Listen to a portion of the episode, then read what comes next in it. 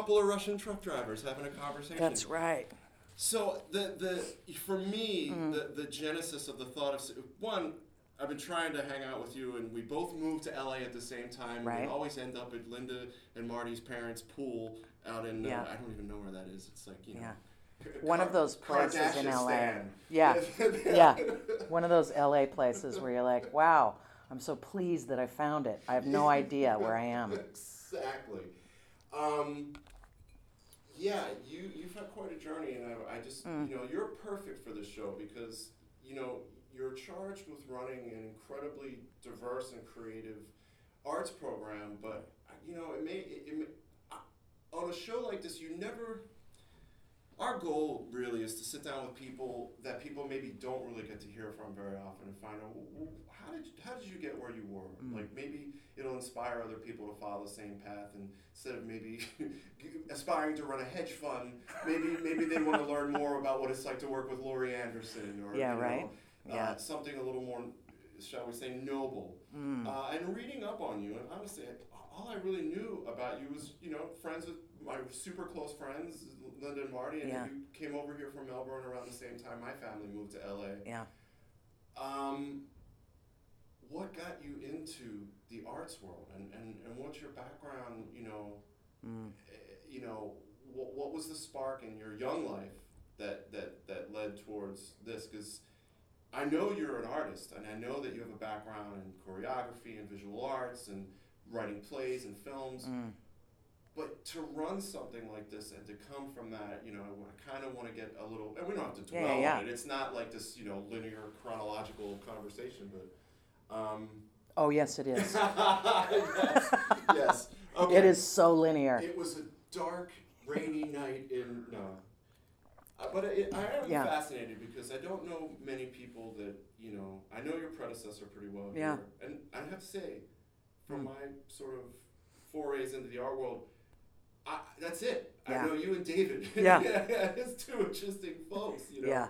And I've had some interesting times with David and others. Sure, Yeah. as have I, as Yeah. have many.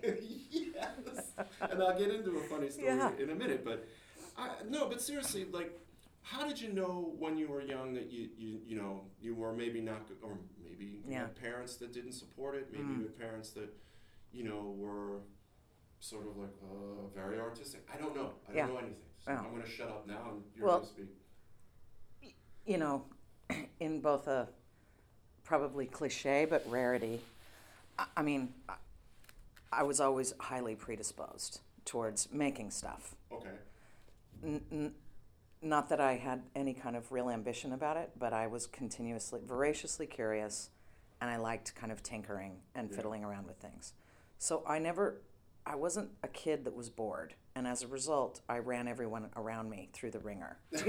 you know what I mean? Yeah, yeah, sure. and where my mother and really I think my grandparents, my mother's my mother's parents, my grandparents, they were very encouraging of my imagination.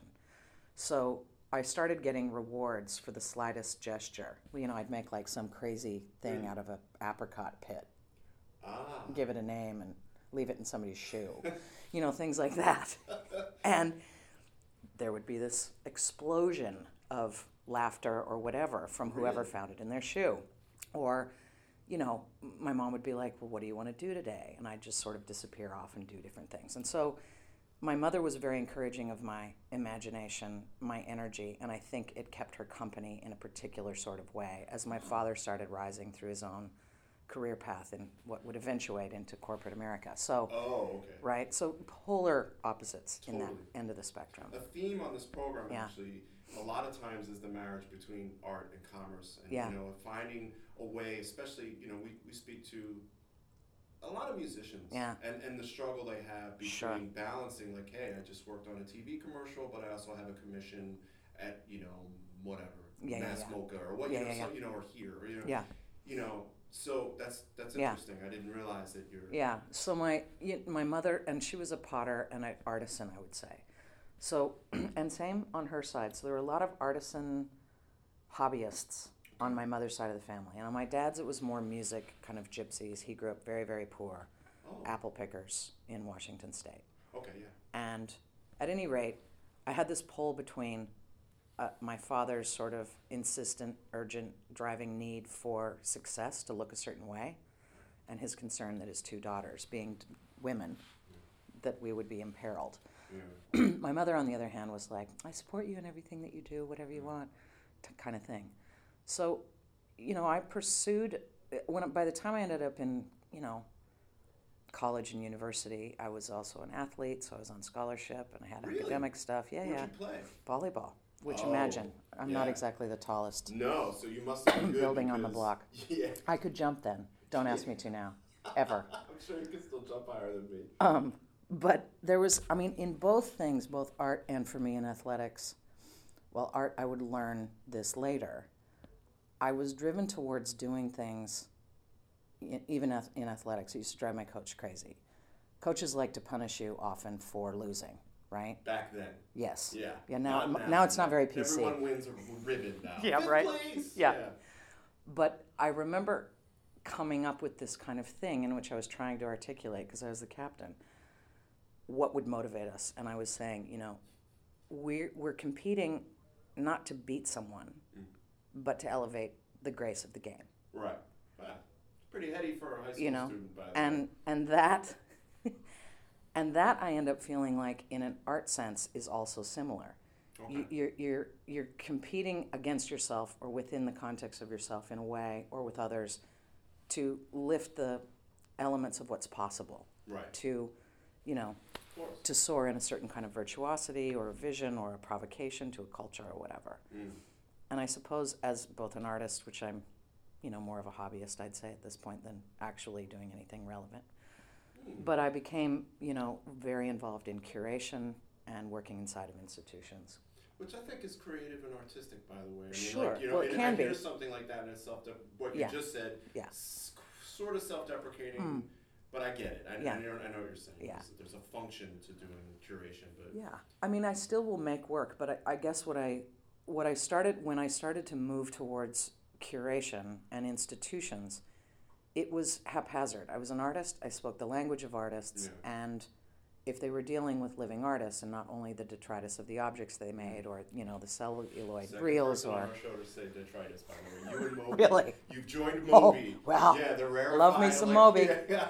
Um, but it's- interrupt, but it's detritus sighting. But it, it, it's that thing in which, you know, like when I first was working at an art museum and I was young, I was like 21, 22, and I got this job, and literally it would be, you know, freights and crating, and, you know, it was Yeah. all objects. And I was like, but we're going to work with people who are alive, so that's going to have to be airplane tickets and per Mm-hmm. diems. And so I became really facile at a translation Okay. from object to human. Yeah. And when you think about what that is, in fact, I looked up the word curator because I was like, God, everybody gets all wound up about this title, you know? They stand differently around you or whatever. And I, I also think in the last decade or so, I feel like it's been used too much. it has been used it's too much. Totally an overused term. Yeah, yeah. Know. But it's, if you, if, you know, there's the job description, and that's one thing, and it has its own kind of burden and blessing around responsibilities and risk. But when you actually look at what the Latin root means, it means to care for. Right. to protect the soul of something. So if and that to me, that's like, well, that is a freaking job description. So how do you do that? Like, how do you protect the spirit of intent or the vision around an artist when the idea lives as a doodle on a napkin in that particular moment and is Mm. going to have to navigate the world Right. to find its sure footing? Right. Um, and that's essentially a job worth doing because it's connected too to that like you know you talk about you used the word noble earlier and to Mm. me there's this the arts consistently will put in yes it needs resourcing and yes it needs um, the ability to have resilience Right. right Yeah, against yeah. a generally indifferent society Yeah. often No. but it's also an expression of the human imagination beyond what we can put as a commodity value. Right. And that to me is wealth inside of heritage, Yeah. not not riches. Right. That's a tricky prospect because I think you also, you know, that there are some ugly aspects of, I, listen, I don't know, the yeah, yeah. day-to-day Sure. jobs, but you have to manage and, you know, we'll probably Yeah. go back and forth to the art and commerce thing. Sure. You're going to run a, a program like this. You also have to bring in, you know. Oh, we're, yeah. We're in Los Angeles. We are in. We Yes, are in we the, are. The midst of Kardashian. I can only imagine. And, and listen, I will say this: your predecessor David did Mm. do something incredible with this. You know, with what was it called? Uh, UCLA Live at the Yes. time. I know it's ca- called S- CAP. yeah, now. Center for the Art of Performance. now. Right. I like that name better. It's it's a little headier. it's, it's, there's a little more. Well, it's it, it's a you know there's also because you're working a lot internationally. Mm, So, although many people will know what UCLA is, it's one of the top research universities in our country, and it's a public university which has its own you know Yeah. noble purpose inside of that.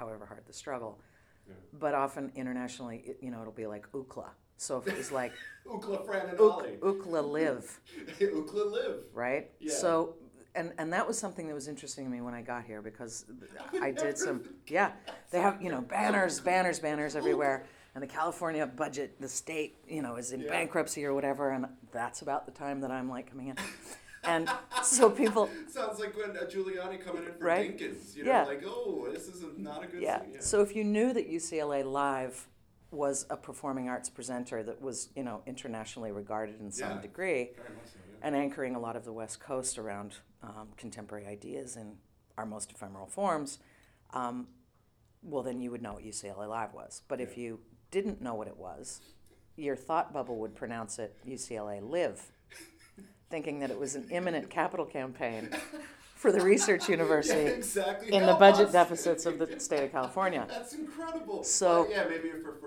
from Yeah. Slovenia. Yeah. And you Ukla. you know. Ukla, Ukla Live. So I and and so I was and there was also this thing downtown that had opened called LA Live, yes. mega Yeah. stadium sized Yeah, yeah, yeah. commerce entertainment. So Yeah, yeah. they they said, well, we've been waiting for a new artistic director because you know we need to know what we should do about this name. Anyway, so we had to do a name change, which people uh, people often think that that's the new person pissing on their territory. Well, yeah. But it was actually sort of structurally necessary. Yeah. And so when we came up with Center for the Art of Performance, it's basically embedding a public promise in the name of your organization yeah. yeah that you yeah. will be centered on the art of performance Yeah. In the entertainment capital of the world. It's your men- Yeah. You oh, know. boy. Yeah. So, Yeah, yeah. That's it's it's tough, and then you know, of course, you have to balance. You know, we don't have to dwell on this, but Yeah. the balancing between like, hey, Yeah. I found something. You know, you know, I, I, love this thought of like, you know, I know there are lots of conferences that you guys, you know, you guys go to, lots of things that keep you aware of what's going on worldwide, Sure. and I love the thought of. Mhm. Amazing street musicians from Romania Mhm. being dis- seen and Yeah. discovered and, and curated, and, Yeah. and you know the soul of what they're Yeah. doing supported. I, Yeah. You know, I don't want to romanticize it. I know that there's But also you can. yeah. Well, it, and it, it, I, I okay, I do. I, Good. I, I'll, I'll romanticize it, but you know, it's it, it the, the thought of you know. you know, finding someone in Mali or find you know just like all over the planet. You know, Mm-hmm. Yeah. it's funny. I, do, do you we sh- we may share a friend in Mm. um, do you know Bill Bragin? Oh, God, yeah. Menachem Bragin. He's like, you know, Menachem. he's one of my oldest friends, and he's actually responsible for me knowing Yeah. a lot of people that I know in the arts Yeah. world. But he's also responsible for the following thing, and he's going to kill me when he hears this.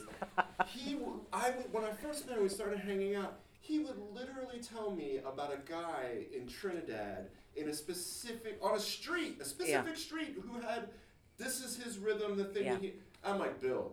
Yeah. Come on, hi, we're over here. It's like Yeah. we want to understand, you know. Yeah. But that's Bill, you know. I, I Yeah. love him, but it's it's it's an amazing sort. Well, it's an amazing responsibility, I think, to to have to be like, well, we have to make sure that we, you know, book things that you know Mm. keep the mo- the momentum and the program running. Mm. Because you can't just live on like, well, everyone's gonna love this. Yeah. You know that that's got to be daunting and Mm. amazing at the same time. You know, Yeah. we had a guest on the show. Do you know a musician named Bobby Previte? Yeah. Uh, Bobby said something that was so incredible, and it made me think of you and, and, and speaking to, and wanted to even Yeah. speak to you more because he said, you know, in the performing arts world, I feel like there's been, and I'm paraphrasing, I'm just gonna, Yeah. he said, what's wrong with going to see something that makes you, f- that challenges you and makes you feel really uncomfortable? He's, he was like, what's wrong with feeling like you're lost at sea for an hour and a half and you're, you're a little scared and challenged? He's like, there's been it's the bandwidth with the rest of the nation has sort of narrowed. He's like, you should you should cherish that because you get Yeah. you get to go and experience something and then you get to step away from it Yeah. and think about it. Yeah. And I thought that was so spot on. Yeah. You know? And so you're charged with coming Yeah. up with these experiences Yeah. to fuck with people. I mean, in a That- way, yeah. you know? Yeah. It's it's a profound act of generosity on my behalf. No, it's, Wow. no, but it is. It's the. I completely agree with what he's saying, and you know, having been working in this area for so long, that it used to very much be that there was a certain kind of cachet inside of the individual that would be attained by embarking upon an experience that was utterly unknown. You don't know the name of the artist, you don't know exactly where you're going in the venue, Right. so on and so forth, but you are compelled with your curiosity to be present, Yeah. right? Yeah. Now, that sense of discovery of something Yeah. that you then go, oh my God, I saw this thing, uh, that is less and less. So it's really Why? if there's no name recognition to the artist, if there's not a specific kind of, you know, clips and this and that on your, Mhm. it's it's, and I think part of it is that as we've had a um, lessened amount of, I guess, philanthropic investment or you know that kind of R and D level of undergirding the scaffolding support that allows something to come into being is totally different than the support of what goes on that stage at the end. Yeah. No, absolutely. Very tricky for people to understand Yeah. and and support.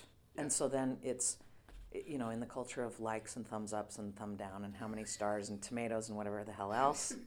I like tomatoes. Tomatoes? Yeah. Aren't there some, like, tomatoes Rotten Tomatoes it, or yeah, some damn yeah. thing. So um, I think what it is is that we are increasingly pressurized to move towards that which is familiar Mm.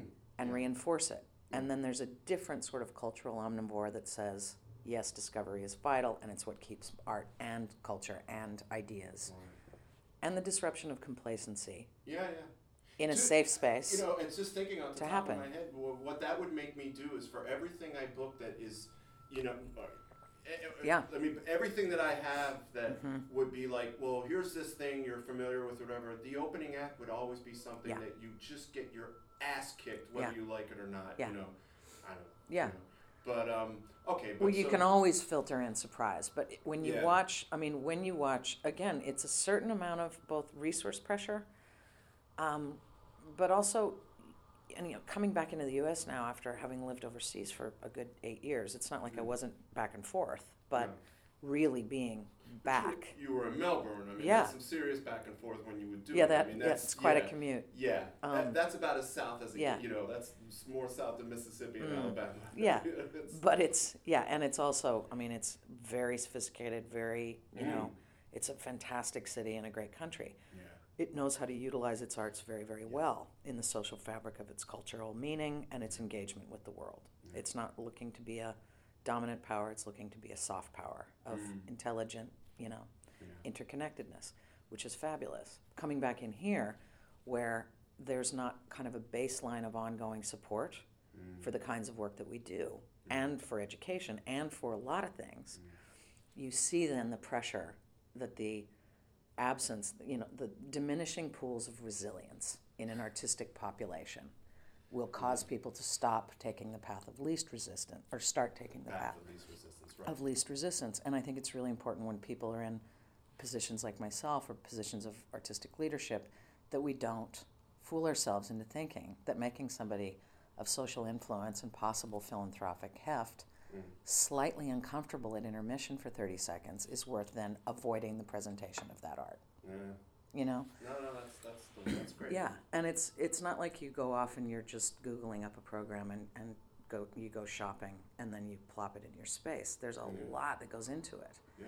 where it's not all, you know, it's the validity, the diversity of these things, emerging artists with very established artists, people who continue to push at the fence line of that familiar so that we have more to consider Yeah. um, is a really it's a tricky balance and then and then it's also matching i, I notice it a lot in visual art because i curate in, in visual art as well as performance but visual arts, we would inherently understand that asking somebody to cut their painting in half so that we could afford it and put it on our wall Yeah. would somehow be a violation of the integrity of that artist's vision. Just a, just a touch. right? Or, or, or to expand it by like five yards so it can hold down an entire lobby or something. Right.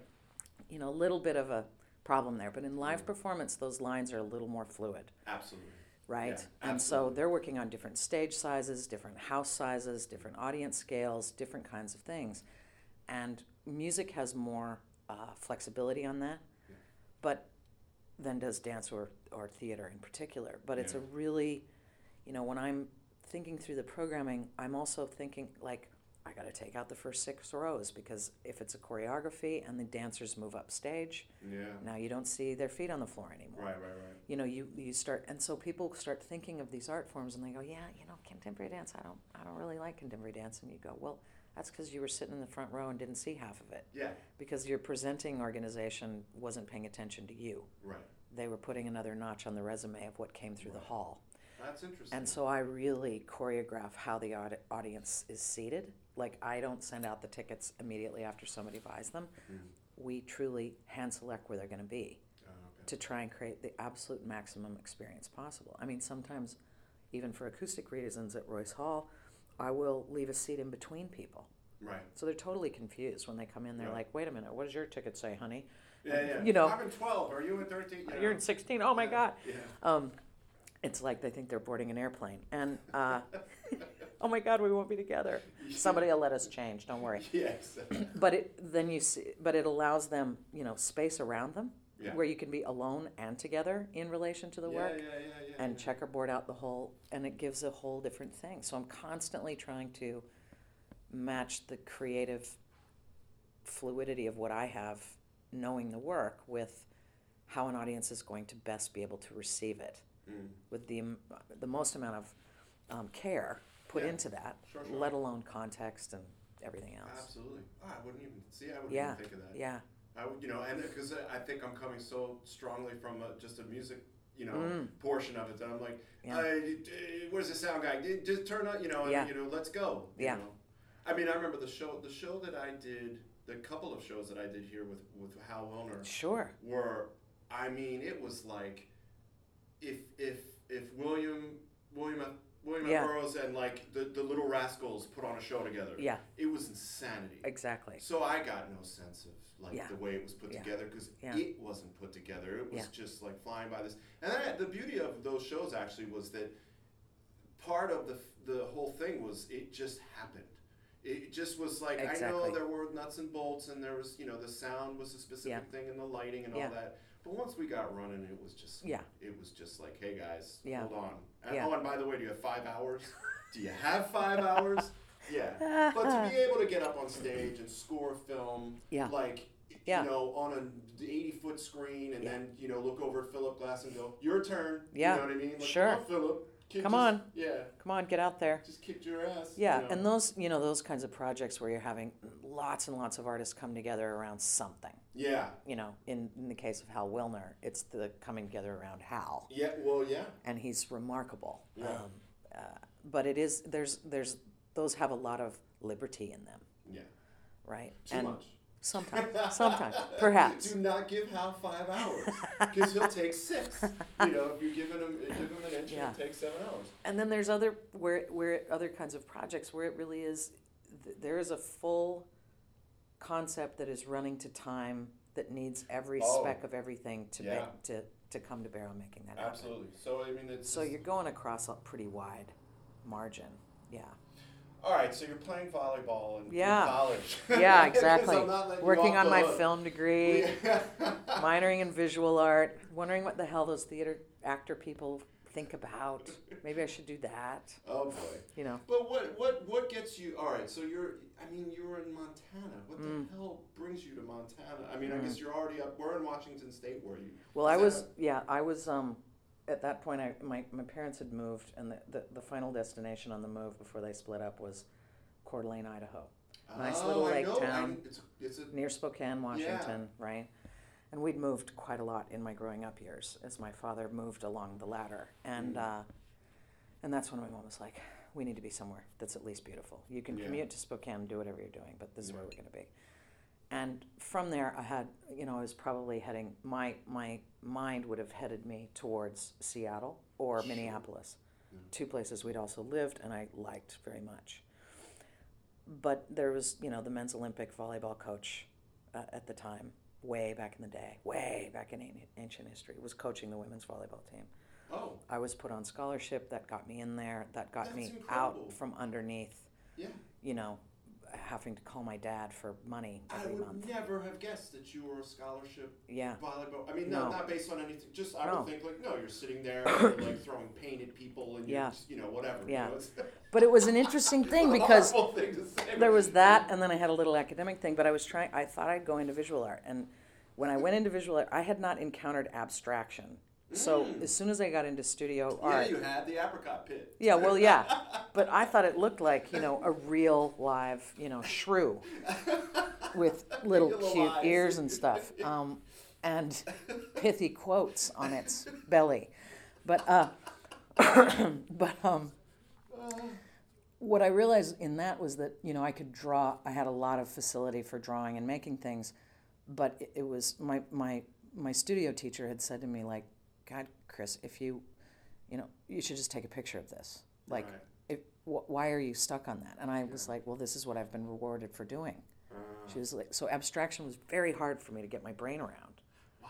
Really hard. It's almost like And a I was also taking- musician that can't get around avant-garde jazz. Or- It's or like improvising. improvising like all. if I don't have a score in front of me, I don't know what I'm supposed to do. oh, And that was imagine. absolutely how I would have been functioning. Yeah. You know, I grew up in sort of smaller towns and I'd been exposed to a lot, but it was craft functionality, that kind of thing, Sure. that would have penetrated my own limits of my imagination Mm. in a drawing sense or painting. And then, uh, but I was also taking film because I wanted to, I understood it as a kind of a storytelling medium of some kind. Mm. When you're, so I was double majoring and I'm moving along these paths. And what happened to me was that I ended up discovering abstraction in learning film. Rare, odd, Yeah. but because it was so much about, you know, physics and light and tungsten, exposure rates and, yeah, you know, yeah, yeah, all this kind of stuff, sound patches and mixing. And so I was learning all this gear. yeah. But I was like, well, where's the art part? Where's that part? yeah, So then I started pushing that medium into an art sense right. with sort of experimental documentaries and projections on the sides of moving trains and Mm. things like that, which led me back into visual art, now understanding abstraction from a whole Sure. different medium. Oh, that's great. And so then I continued on on that path. And I guess what it was is that I, I noticed, so ultimately a point as an athlete was that I was going further and further into kind of art culture in my college years. And, you know, Bozeman, Montana, it's not like it's bereft of a lot of pretty great artists over there. There's, there's a lot. Yeah. Um, these, you know, Western towns tend to have some pretty radical stuff going yeah, on behind the actually, really scenes do, yeah. and and so all the artists and the film people and the kind of musicians would come to my volleyball matches and all of the athletes would come to the film screenings or the exhibition openings Really? and i realized in that that i was a connective tissue between Right. other Yeah. and it's that thing actually that i do i continue to be able to do reasonably well and Yeah, yeah. it ends up being so you can't exactly get trained for that but it, it's No. a it's an authentic interest in people and where the limits of their own experience hem them Yeah. and where the right kind of welcome towards something else Yeah, yeah, can build a bridge that's actually meaningful and That's that's what i try to do We've touched on in in the course of doing the show. We're about maybe about forty five episodes in. So you know a lot of conversations in music. I found in my father. I, I don't know if you know Yeah. what my father's background was, but you know, he was a big record producer, Atlantic Records, '60s. You know, a lot of jazz and R and B. Athletes always hung out at his sessions. yeah and he always was tight with basketball players, football players. yeah There's a, there's a real, you know, especially in jazz and R and B, there was just real. Even yesterday when I was Yeah. speaking to Rocco Orbishi, mm, he's like, you know, you know how many athletes want to hang with Richard Pryor? Yeah. You know, it's just like so I can see if you're Yeah. in between that and you're actually doing it and you're artistic, that's amazing. It really is a bridge between yeah the worlds and it. It, it's funny. You just said something that, that is really true. It, you you can't be taught that. You have to actually be that. yeah It's you know, true. It's not something you can aspire to. You just, Yeah. oh, hey, whoa, wait a minute. I just Yeah. dug that I am. This is what I am. Yeah. You know. Well, in both of them too, and it, this is where I think entertainment is quite different. In in in a really great athlete, in a really great artist, you know the outcome you're going for. You know what you want it to be, but you don't know what it is. Right. Right? Okay. It's aspirational, Right. and if you absolutely know without a shadow of a doubt the end result of Mhm. your endeavor, you usually won't do it. You'll Wow, move in a different direction Sure. right? Because otherwise, it's just laboring in a formula. Right. And so there is that thing of what you, you can relate to the idea of somebody trying to endeavor to use their whole self very, very fully Mm. and well towards an unknown outcome with a great wish at the other side. Mm. An entertainer will train themselves to be able to do the thing with exactitude over and over and over Right. inside of a formula where the outcome is absolutely known. Yeah. You- and you must get to it. Focus groups to compose the ending of something, Sure. all of that. Sure. And, a, and an entertainer artist, an artist that moves in that direction, they know they have to hit that moment, hit that note, hit that movement, hit that joke, hit that thing exactly over and over and over and over and over towards that outcome. Right. But an artist will be bored by that rapidly, and an athlete will too. Absolutely, absolutely. I, you know, a- as an art, you know, as an artist myself, Yeah. I know that I generally fail when I try.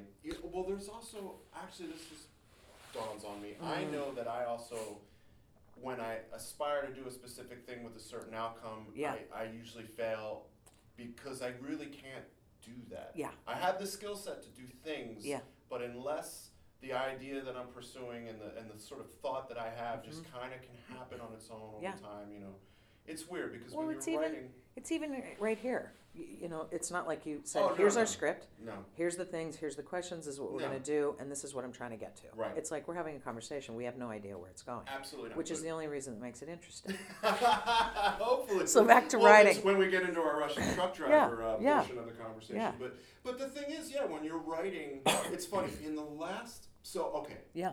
a little bit about me, which I don't Mm. usually do in these things, but in the last 15 years, I've purposefully absolutely stayed away from working on pop records, from working around major labels, for a, a multitude of reasons. I wanted to build my own thing. I Yeah. really didn't want, a, you know, Yeah. a couple of bad experiences working in that sort of Mm. structure Yeah. will make you say, hey, build it on your own. Just do your own thing, you'll be fine. But something kicked in in the last year, and a certain certain kinds of artists are seeking me out to work on certain kinds of things, Yes. and it's a trip because you get back into these buildings and you get around these, you know, you're like, oh, here we go again, and it really hasn't Mhm. changed, and you're just, it's you're working.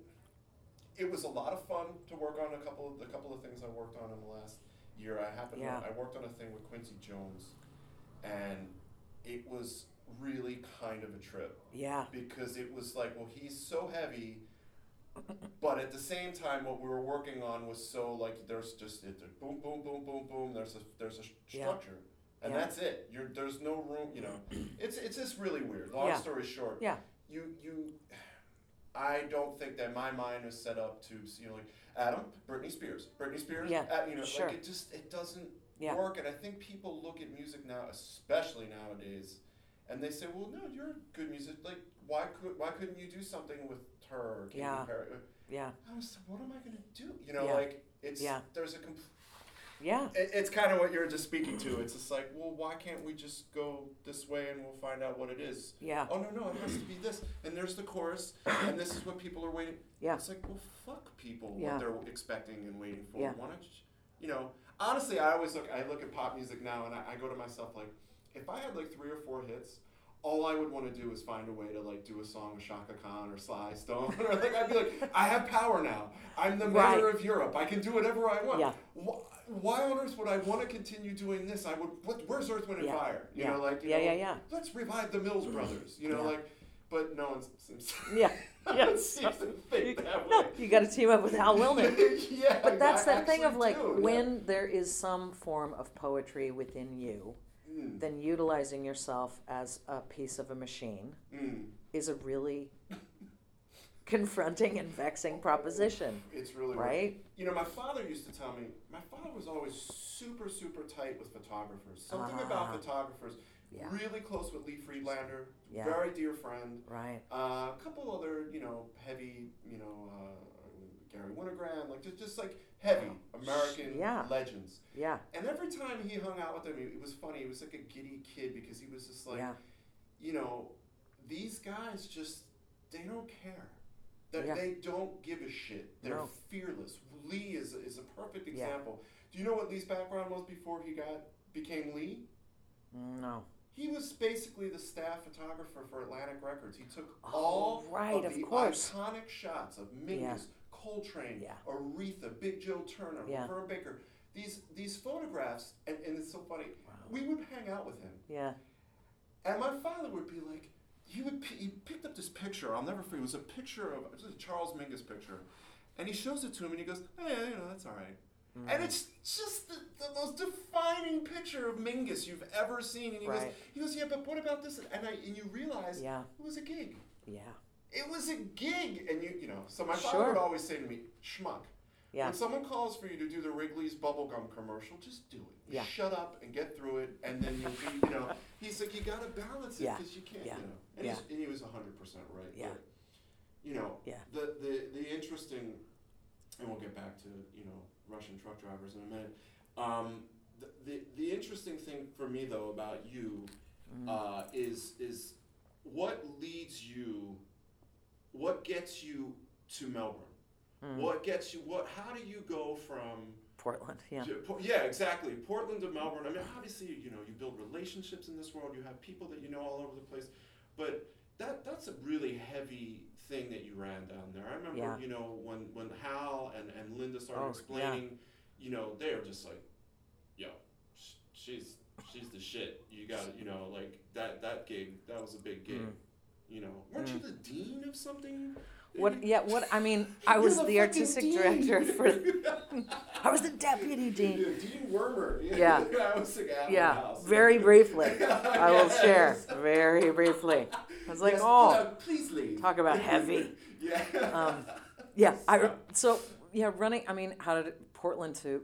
You know, I'd started this thing, the Portland Institute for Contemporary Art, Yeah. PICA, the TBA Time Based Art Festival, and there was a certain place in which you know, I had I had realized even when I started, I was like, God, I'm the only person that I can think of right now that's uniquely and naively positioned Perfect. to try and do this thing. Yeah. And this is a city and a place that needs it, warrants it, and I should just throw myself headlong towards creating this, you know, alternative space and blah Yeah. blah blah.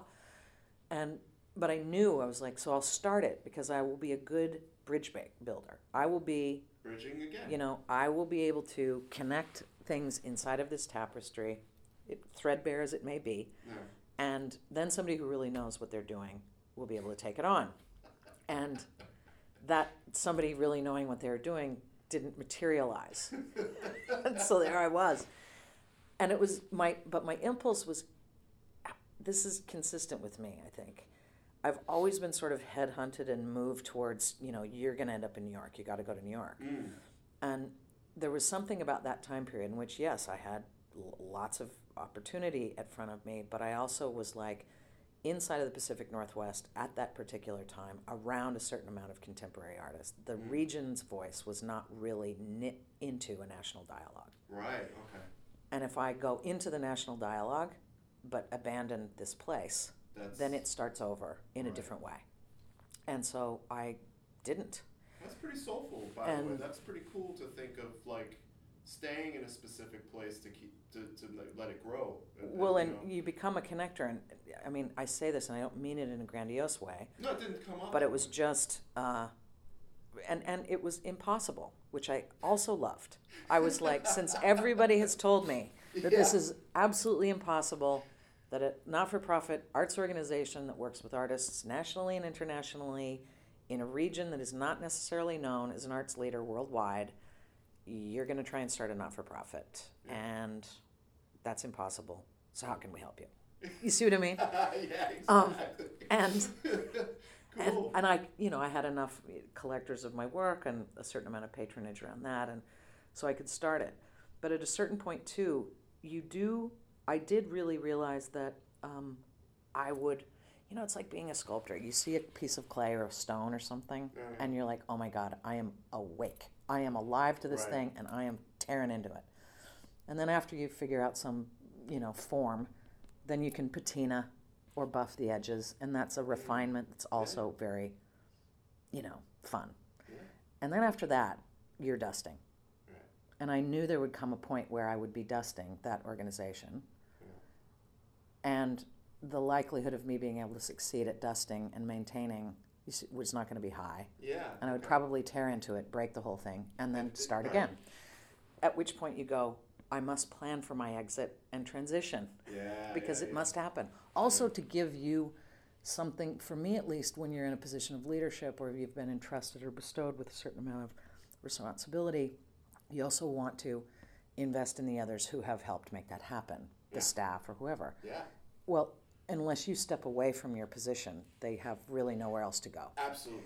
And that to me is the kind of last gesture of a leadership is that you do step away Mm. so that that can happen, that that other mobility can happen, and you throw yourself into Same the unknown. sports. Head You throw yourself into the unknown. for- Hell yeah. Assistant coach gets a career. Yeah. You know. Yeah. Same thing. Yeah, so Or an strategically, orchestra it was or- like we have to start working on this, and it ended up being like five years before I actually did transition. Mm. But I built a plan around how that would happen, That's so which cool. also it, it's also selfish because you know a certain amount. If everybody just sticks to the cult of personality of you know a beloved and possibly secretly, you know, reviled leader, The um, benevolent dictator. you know yeah. that that uh, if it if if your transition threatens its strength, Mm. right? Yeah. Because a lot of funders will pull back, and a lot of Sure, they resources get pull back, attached to you, they and get- then there's yeah. a wait and see, or they don't wait and see, but there's a continuous comparison to you to the person who's now occupied your position, Mm. who needs the liberty of adjusting it in the light of their own vision and whatnot. S- So if you feel like it will be vulnerable and therefore threatened, you're a slave to it. Yeah. And so I had to make a plan so I would never become enslaved to my loyalty of this thing in order for it to thrive. But it meant I had to kick my ass out into the great unknown. Right.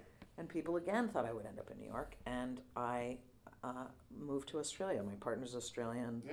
Yeah. You know, laws at the time made it a lot easier for us to be able to move to Australia than staying in the US. And yeah. and for there, I was literally, I was like, okay, well, I'm going to Australia, and maybe I got to brush up on my barista skills, or you know, maybe I can make a really outrageous American hot dog cart, or something. I'm sure I'll be a contributor to the society in some way. And then, Yeah. and then I was, you know, kind of tapped for the Melbourne Festival job, Mm. and it was for me. Uh, first of all, it afforded me a lot of learning uh, about what, what was going on inter- internationally on a much, much larger scale. Of course. yeah. The portfolio and the footprint of it vastly larger than what I was doing in Portland. But a mission afraid? imperative. You, did you have any fears? Or Yeah. Tells me no. Well, you know what's interesting because uh, I'm, not this. sure that's the word for the feeling state, but that feeling state definitely jangles your nerve endings a lot. Yeah. So, yeah, I'm not very good with fear. I try to avoid that one. and I'm not good. very good with worry because I can't make anything out of it. It just wastes time Wow. and energy. So, You're so not Jewish. Let me just tell you right now. Yeah. I'm in And- constant angst Yeah. ridden fear. And It, Yeah. it propels a lot of hopefully great work. Yeah, yeah. there is, I mean, I, I have, uh, I mean, I, I'll definitely have anxiety and definitely like pressure. I feel pressure, pressure, pressure. Right. But, but you just have to kind of go, there's a, there's a ethical, artistic, creative compass in you. Yeah. Use it to the best that this mission allows you to do. Yeah. and engage as many different kinds of ways of being as you could. And in doing that, one of the things that I realized, and I realized it straight away, is that when people here in the US were like, Kristy Edmunds is going to Australia. Oh my God, why would you do that? I knew they'd never been. Right. And so I realized immediately before I even landed into that job that building the identity of its cultural um, capacity and its heft Mm. to an international community was going to be very important because it was misunderstood. Yeah. And that changed a lot. The festival was highly international and well regarded, and, and Yeah, I focused, as I tend to, on contemporary you know, mavericks in one way or another. Right, right, right. And uh, yeah, so I learned a lot. I had my ass kicked wildly. Yeah. Um, but I was able also at that time to do a lot more for also even, you know, US based artists Mm. and others, because Australia looks to Europe quite a lot. Yeah, very And much so there was, you know, North America, South America, and Asia were not exactly, you know, cultural trade routes that had No. been well uh, uh, defined or secured. And so I was able to do a lot more uh, in that regard, which was really, really good. And for Australian artists to be able to be, if you build an identity where international colleagues and artistic directors are looking at what's going on in your festival program, in that platform, or artists are discovering something about Melbourne or the place that they've now landed, Yeah. and it's invigorating. Y- you know, you couldn't want a better spokes, you know, a mouthpiece out in the world. Yeah, yeah, yeah. So what happened as a result of that was that I was able to take a lot of Australian artists who are hugely significant but had not been seen on international stages to the same degree Right. and get that moving, which was Yeah. really good. That's Yeah. incredible. Especially to come from overseas and you know Yeah. be a foreigner and Oh. help with something like Well, that. That must have and been. P.S. It was like George W. Bush just got elected for a second term. Yeah, yeah. I mean, it was Yeah, it was like intense. 2005. You, ah, you- it was yeah. 2004 Oh, actually. you got there. in 2005. But of course, I carried, Oh, you know, yeah. so, but, but it was, that was also a gift to me in a way because I was encountering that shift from where we were in the uh, global imagination before September 11th, after September 11th, which had a lot of solidarity and a lot of, you know, except for certain parts of the world, obviously, who had a clear, Yeah. trying to say something quite clear to us.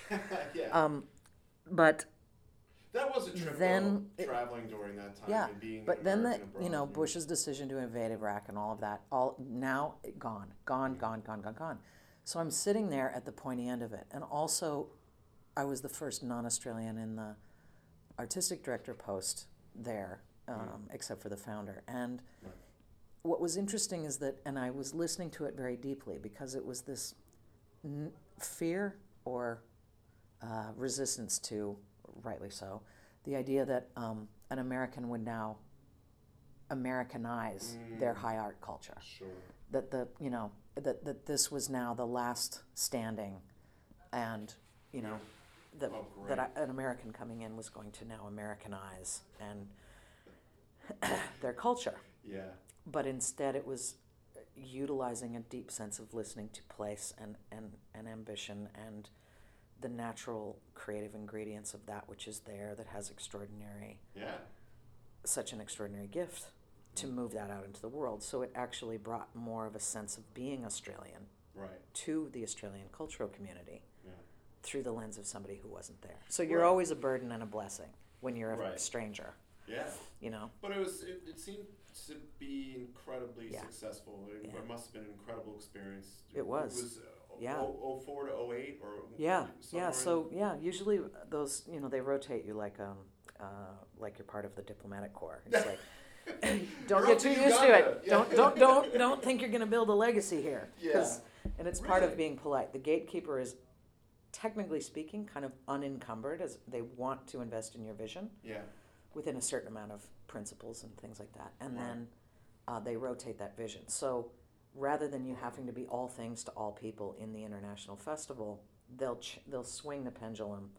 Like if you move away from classical or very conventional forms, then it'll you know inch Right. towards more contemporary in the next appointment, and then maybe swing back. So eventually they get to Right. everything. It's a way of being polite. So okay, so so you kind of knew you'd, you'd be there. yeah. For a Well, I thought it'd be a couple of years, and then they asked me to do four, and that was a little unprecedented for them. which was good. I mean, and also with the level of, uh, you know, when you you're building massive amounts of internationalized relationships Yeah. and building, uh, it's I mean, it's hugely it's nationally visible festival, and their major festivals are, Yeah. and so the the question of how do you maintain relationships you know when the pendulum swings like if you've worked a lot in contemporary european theater or Mhm. different things like this and then it's going to go into symphonic and chamber music maybe for a while who maintains the relationship to those bridges Mhm. from dance and a variety of other kinds of things let's say Yeah. and so that was one where uh, I think they made a wise choice of slowing down the rotation of artistic directors so that the institutions had longer relationship lives. Yeah, no, that Um, seems to be yeah. pretty Yeah, bright, yeah, yeah. Yeah, and then I was start, and then you know I started, got this crazy call from the Park Avenue Armory in yeah, New York. New York and, calls. Yeah, and there I am on the precipice of New York again, and so I did, but it was a commute back and forth to get Yeah. the artistic programming and ethos set up inside of the Park Avenue Armory. right. So I was doing that from Melbourne. Really? Oh, Yeah. I thought you were doing that So I would- from here. Yeah, and then I did it from here Yeah. after I took the position here. Then for, for just like a year couple of a years, yeah, a couple of years. Okay. yeah. So, but Well- that was another thing. It was like, gosh, how do you, uh, how do you actually make? I mean, I've realized, I guess, at the end of the day, is that as an artist, Mm. institutions are now my medium. It's not that I'm actually working in Yeah. the craft and materials of what I used to do. Well, that's what I much. said. That's what I But said earlier. I yeah, was saying you're yeah. you're you still have to think like an Yeah. artist, and you, yeah, your medium Truly. is, is So you go into an institution as your kind of raw materials and try and reinsert a soul into what it says it stands for. That's basically what I do. yeah. No, but oh, but let me ask you something. So you Yeah. finally, after you know, mm. maybe this is a decade or twelve or fifteen Yeah. years later, New York. Mm. New York in two thousand eight is a much different New York than Yeah. than a much different Oh. gilded age, Yeah. money, money, money, Mhm. New York. Yeah. You finally get there. Mm. I mean, I, I don't know if you're at liberty to actually say Yeah. how you really felt. Something Yeah. tells me you are. Yeah, you yeah, know, yeah. You seem like that kind of person. Yeah. How did it strike you? I mean, I uh, to be really, really clear, I don't really know much about the Park Avenue Armory. Oh, yeah. You know what you set up there, what Yeah. you curated there. I, I know that you were doing it, but I, you know, Yeah. just can't know everything. You know, but did you and did you really did, did you finally get to work in New York and go, yeah, I, I made it there. You know, it's like when I first got to LA and I would Yeah. meet with people here, they go, well, you're from New York. You know, how do you how are you finding LA? And I go, Yeah. eh, I made Yeah. it there. Yeah. You know, like I get it. Yeah, You know, right. It's like Yeah. I love New York, but it Same. has changed. It's like my third home yeah. that I've never lived in. exactly. My closest relationships are there. Yeah. A lot of you know all these different you know its intelligence and its um, you know it's astonishing, and it's a city that is also full of great love. Oh, I think. really? Yeah. Think We might have a different view. Yeah, I I mean, I think- spent 25 years Yeah. of my life there. Yeah. Yes. Yeah. Great love. Uh, uh, It can eat you alive, spit you out the other side, do a variety of other things. That's that. Every that, day, yeah. but, but yeah. you know, to me, I, I, you know, and maybe I'm just like really, maybe ultimately pessimistic. Mm. It's also a city full of great greed and just, Oh, it's yeah. just, Yeah. it became so But overpowering. that to me, yeah. that to me is the thing when you go, what was it? yeah, You know, it at 2008 yeah, and continuation from there. Really. yeah. It's that that finally overrode. You know what it is? It's a cyclical thing, and Yeah. I think that you know, you know, I, I I was talking to a friend of mine. He's a composer, and he was talking how like there's always a struggle between film and TV, and one thing Mm. becomes more. Co- Yeah. New York is is is the same thing. Like Yeah. if, if you know, I, I worked with Laurie Anderson for a Sure. spell on you know on Life on a String. You know, Yeah. Hal produced that record, and I worked Yeah. on it, and I just I always.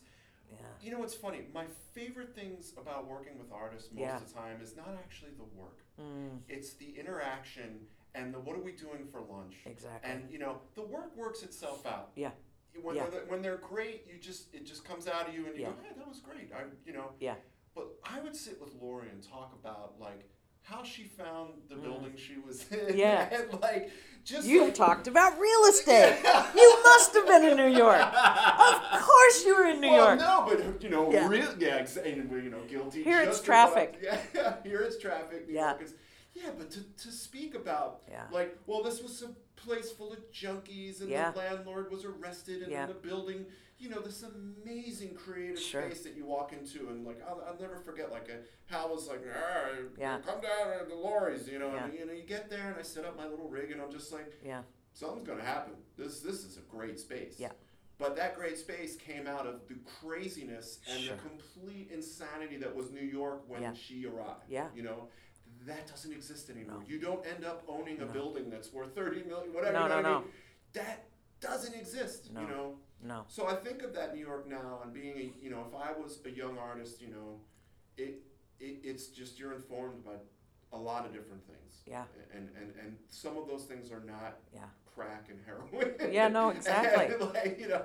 Yeah. So I, I, you know, if you had gone to New York 15 years earlier, Yeah. you know, if the timeline Yeah. permits, you would have seen a completely Sure. different thing. Yeah. You know. Sure. You would have seen a younger Bill Bragin, obsessed with you know Haitian. Did he uh, still have facial hair yeah, then? Yeah, I think he was born Yeah. with facial hair. yeah, Grover. Love us some Bill. Yeah, yeah, but but Yeah. you know, so okay. No, so, but I mean, I, I but you enjoyed the experience. you know, I always and I always and not to you know dwell too much on New York, which tends Mhm. to happen once the city's name oh yeah, comes up. But passionate topic. you know, it's uh, when I talk about love, what I mean is Thank you for coming back. There is Sorry. aside from you know greed and an overabundance of hyper oppressive rationalism, right? AKA love. There is also a complete irrational, errant line that runs through its artistic population. Mm. And Okay. that thing to me is part of where that real you watch and it's like artists are showing up at other artists' work. Artists look after each other. The misfit land of, you know, Yeah. but they were able to invent something outside of having an economy to do it. It did not matter in the 60s and 70s if only three people were in your show.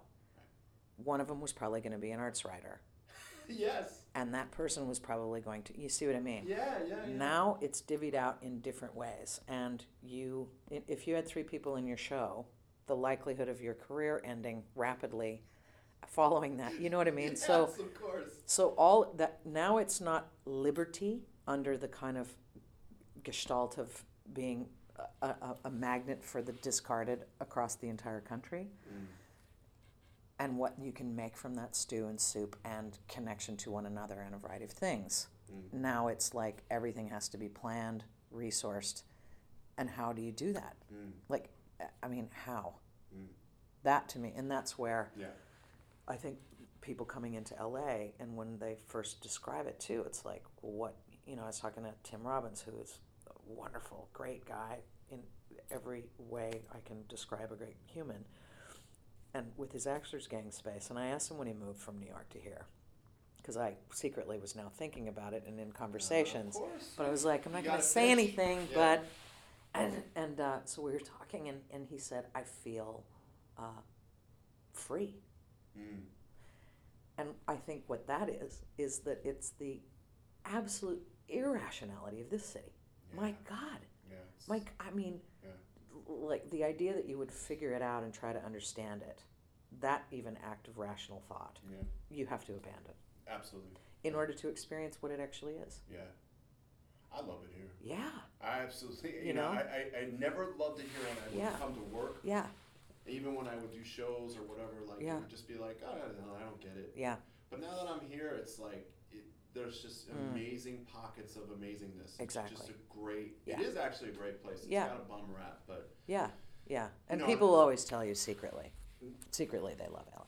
right, it's true. Yeah. Exactly. I mean, I but I, you know, it's Yeah. funny. Like there are the the, the, the certain structures, aspects Yeah. of it, on the the actual entertainment. I, I Yeah. always tell people I don't live in LA. Like I live in Yeah. South Pasadena. yeah, you know what I sure. mean? Like, exactly. I, I go into LA, Yeah. but where I live is like Mayberry, and, Uh-huh. and it allows me to Mm. over time sort of adjust to just a completely different Yeah. lifestyle. You know, Yeah. me driving is in and of itself is, is a whole other. No, exactly. Should be a documentary, but yeah. But it, you know, it's an it, I don't know. You know, you you're lucky because you you know it's funny. You mentioned diplomatic corps earlier, but in, in a lot of ways, you, you Mm. Yeah. are sort of in the diplomatic corps in a way because you you know Melbourne, Portland, Yeah. back and forth to New York, Yes. L.A. You know. Is, is is this program and I don't want to Yeah, cry, but yeah. is this program set up where like you know two years from now you're pushed somewhere else, or is it? I felt like it feels like you can probably stake your claim a little more. It could be, and I don't know. And I'll put it this way: it's like, you know, conv- converting this from a kind of presenting organization, where on the one hand, you could say, I am going to go shopping and Mm. find different kinds of creative work to put inside of an iconic hall, Royce Mm. Hall. And um, it's sort of like decorating the legacy of architecture with what's happening now. Or you can say this is one of the top research universities in the world, and we work with ephemeral forms. Mm-hmm. And we're around a young population. There's like 55,000 undergrads here from all over the world and from California inside of a public institution. And the transfer of knowledge to me, you know, unless you had really progressive parents, the likelihood of you encountering that first kind of live performance experience or even visual art thing that just totally blew your mind is pretty slim. And so the fact that that chance exists here with a 55,000 It's a lot young, of people doing. you know, yeah, the, the possibility that that can be docked up and close to them to me is significant. And Mm. I sometimes think that what a you know a, a collecting institution like a museum is to contemporary visual artists or or objects or whatever, a university, a really good one, can be to performance because you have the ability to transfer knowledge. Mm. You have the ability to affect the behavior of an institution's sense of legacy. Right. You know, uh, and we can't own these things. You can't own a dance. You Right. can't. So, in fact, being an audience in a live experience is kind of like you are the, uh, you're the permanent collection of that work Yeah. in that moment. absolutely. And what do you do with that? Right. And I think that that is a value-based proposition in a way. Yeah.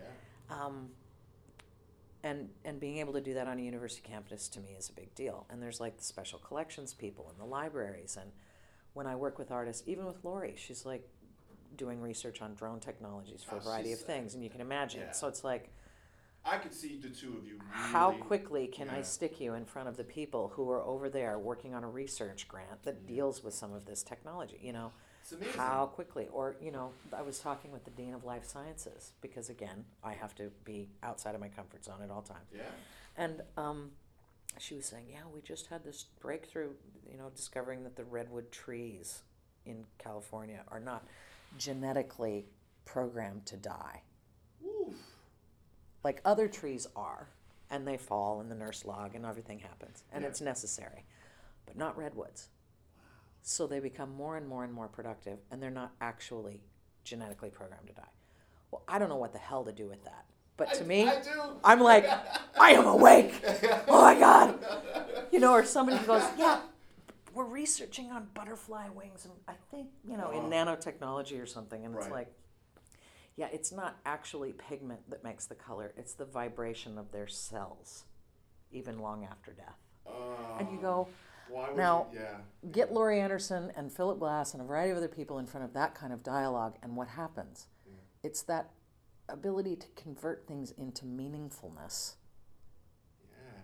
through a very different set of lenses. Yeah. So that's what I like about being here, you know? At the same time, I have to be able to provoke people towards caring about this stuff. Yeah. It's it's a we- daily Yeah. we were talking No one ever told earlier. me ever. I was asked this for this magazine. It was like, you know, if you're if you were going to tell anybody what you never expected to have happen, what I never expected in mm. a lifetime of working in this field is that with each passing year, no matter what you accomplish, or how artists that you work with go on to do massively significant things, Yeah.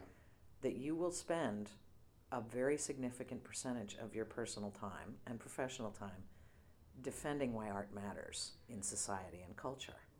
It's like how many times can I invent new words to say the same damn thing? yeah. But it, it it's that to me is a really remarkable American reality. It's yeah. W- No one prepared me for the endurance of having to answer that question It's never going to practically monthly. Yeah.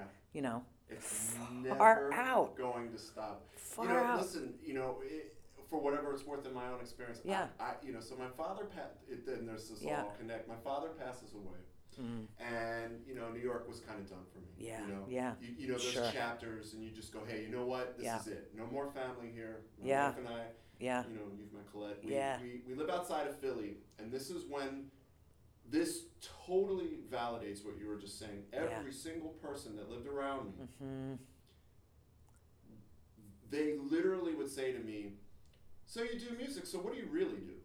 And I would just Yeah. be like, Uh, "What do you mean?" Ex- yeah, And it would just, you know, I I'm Jewish, and I lived in a, you know, the, the area that where we live is a very Jewish section of Philly called the Main Line. It would be like, So you know, you know, this horrible accent, you know, in Philadelphia, you'd be like, "You do music? What do you got music in the movies?" And I'm like, "Yeah, you, you see Devil Wears Prada? You see Born?" So you're like, "There's Yeah. music. People Yeah. write write that. Yeah. They that's a job. No, it's not. You got to be a plumber or a lawyer or a doctor. It is Yeah. a job. Yeah. And so Stockbroker. yeah, well, no, and that's Ugh. you know, try living in Tribeca in 2009. You know, like it's Far out. yeah, it's unbelievable. So Yeah. the the concept, I, I'm surprised you said monthly because it's really daily. Yeah, I, I will sure. speak to people. So we moved to LA. Yeah. Pulling up to this house we rented sight unseen. Yeah.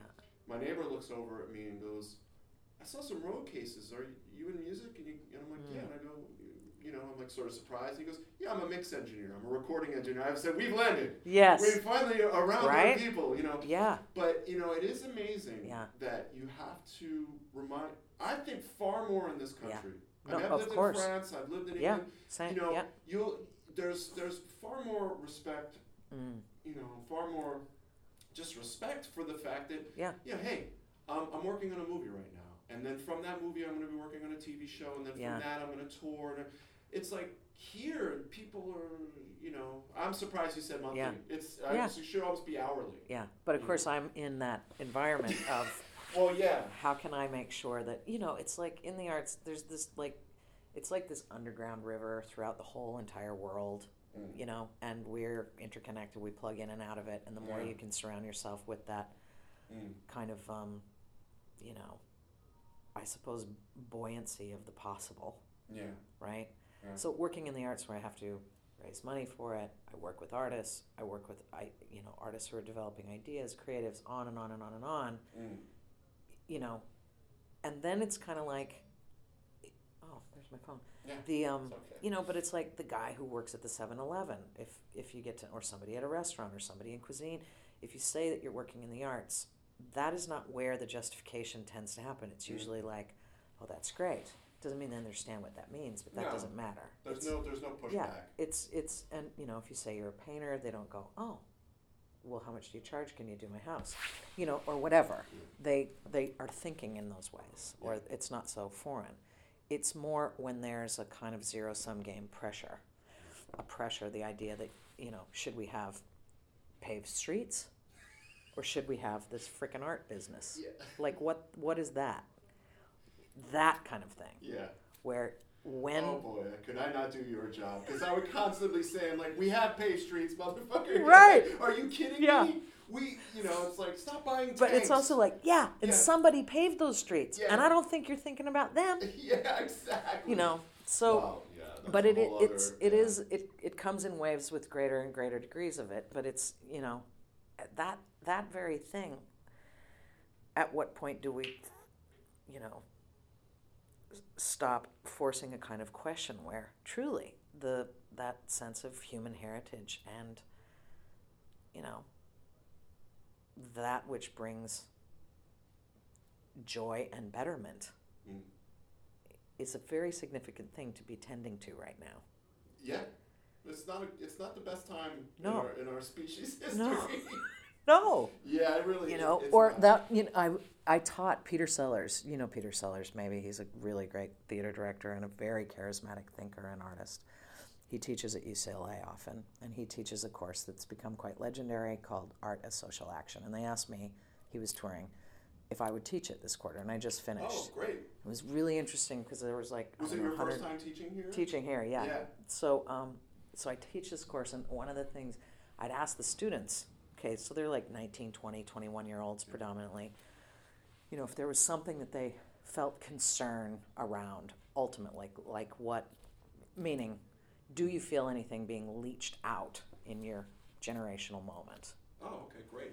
What basically their fear is not really where the paycheck will be or not that's all worries Yeah. but it's um their fear is, is that their curiosity is at risk Mm. that having curiosity is actually a strange luxury and they need to put it to the side and get cracking Wow. that to me is profound insight Yeah. and we've got to you know so that you know Wow. They're.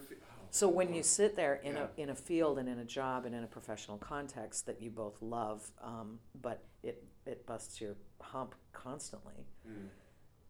to recognize that the provocation to being awake differently or Mm. to feel uh, that curiosity is not a luxury but an Right. actually a very elegant and necessary possession that you Absolutely. have a liberty to hold You know, it's funny. It's making me think of this new iPad ad campaign where, like, it's Robin Williams reading the poetry about it's all based on being curious and what's Mhm. your voice, and yeah but in a way, it all kind of rings hollow because everyone that's buying these things is like, uh, you know, like, mm. you know, it's Yeah. kind of, uh, Yeah. you know.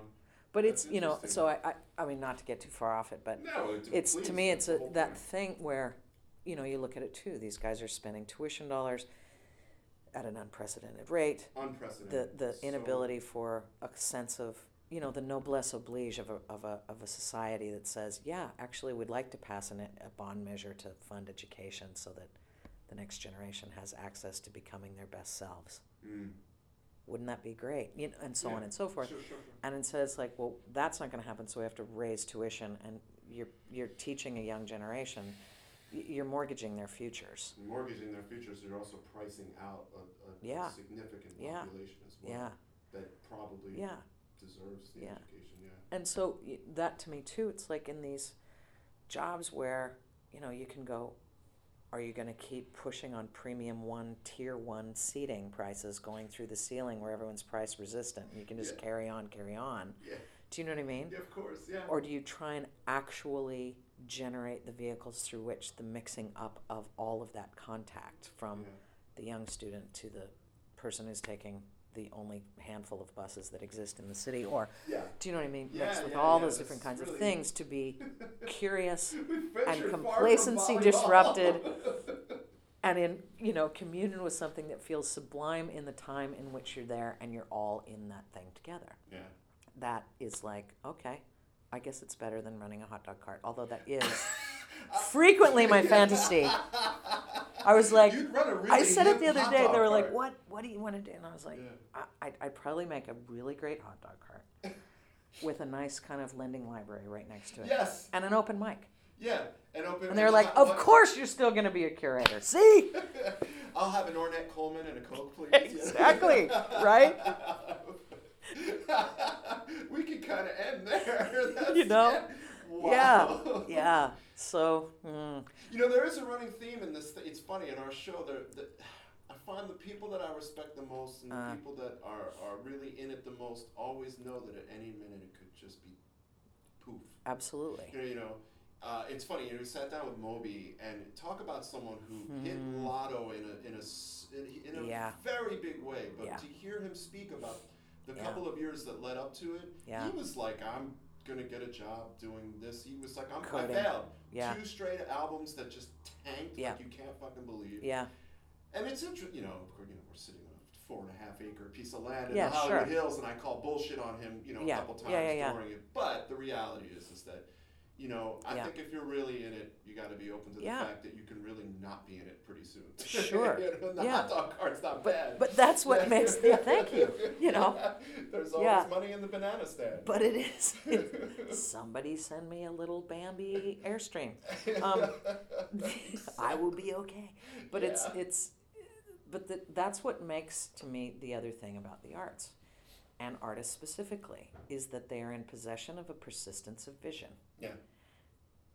that becomes all the harder when the you know the pressure really is how can you please just decorate mediocrity a little bit more so it will pass That is actually- is amazing.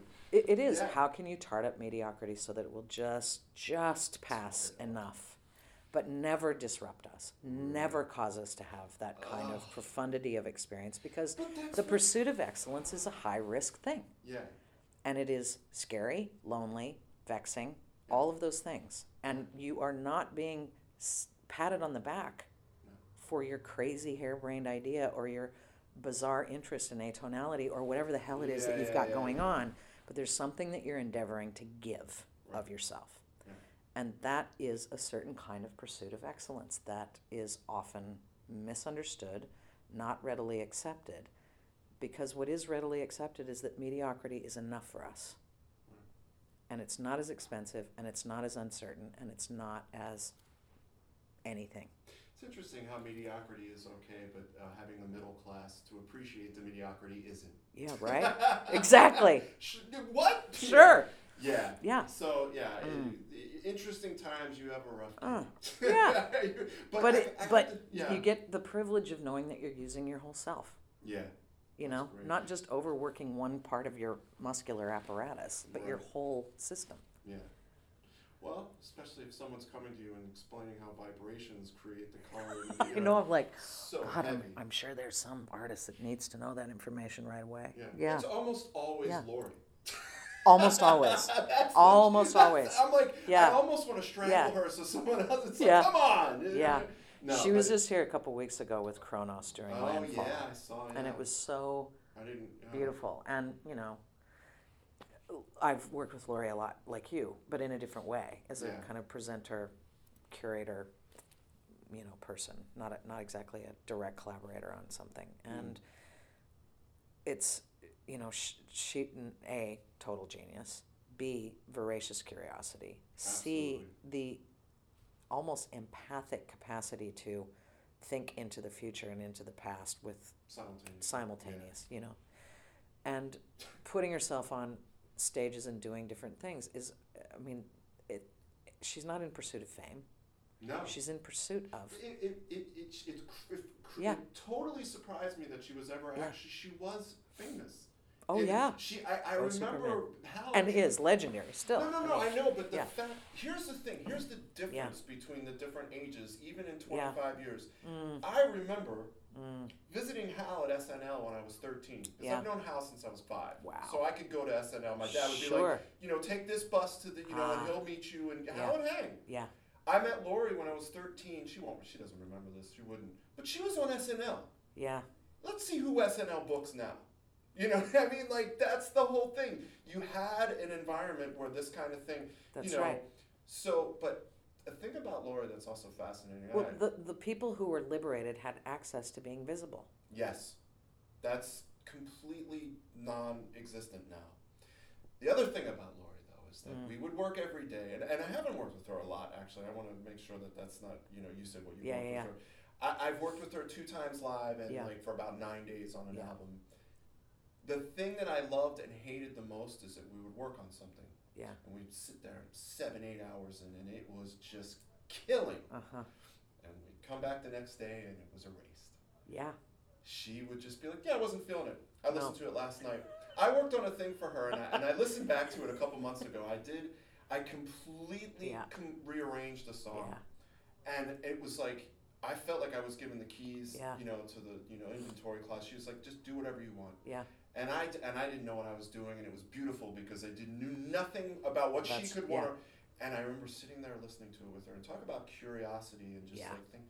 She loved. She pointed out everything, loved everything, Yeah. and then just you know erased it. Delete. I Delete. like, well, thanks for the opportunity. Yeah. You know, it's just like, Yeah. well, I'm so glad we had this time. Yeah, yeah, yeah. get- Yeah. You know, but uh, uh, Yeah. curious. Yeah.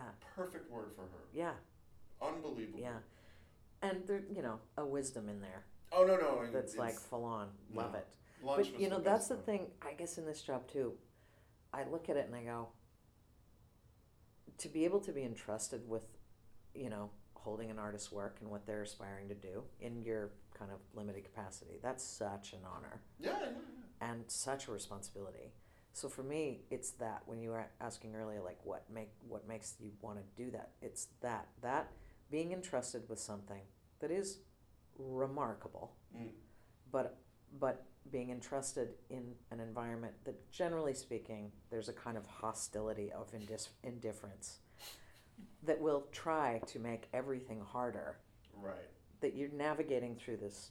How do you beat back the iceberg so that they have a clear path to doing what it is that they can do? So that we Yeah. get it. You're the Russian freighter.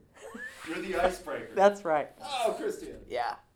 Kick ass. I mm. think we're done. Okay. That was spectacular. Thank you. Yeah. Wow. And I love that you brought up the fact we don't know what we're talking about because we don't have a We don't. clue. We don't. All right. Christian, thank you.